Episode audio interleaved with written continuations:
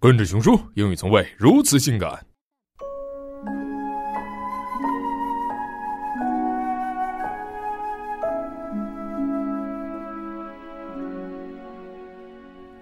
An Adventure for Robo-dog, Chapter 3 The Cat Flap.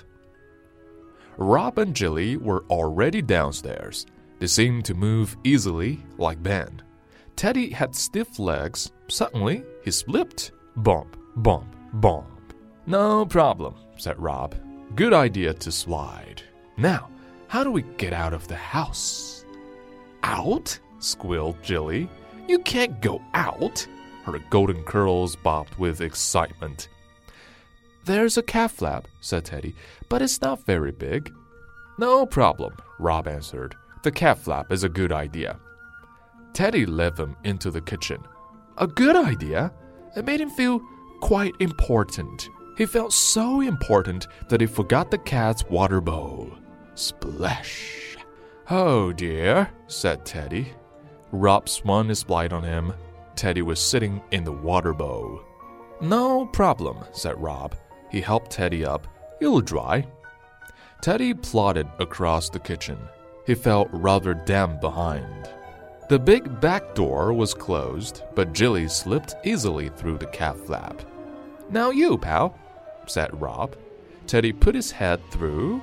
He could see the stars. They were the sparkly bits on Jilly's dress.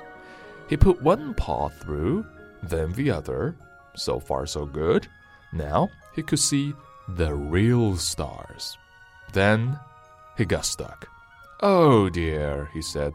My front half is out, but my back half is in. No problem, said Rob. His red light winked. He was thinking. Then his green light came on. Jilly, he called. When I count to three, pull hard. Rob ran backwards a little. It began to whir. Urr. All his lights flashed. One, two, three! He dashed at Teddy. Rob hit the part of Teddy which was sticking out into the kitchen. This was nice and soft for Rob, but Rob's head was not soft.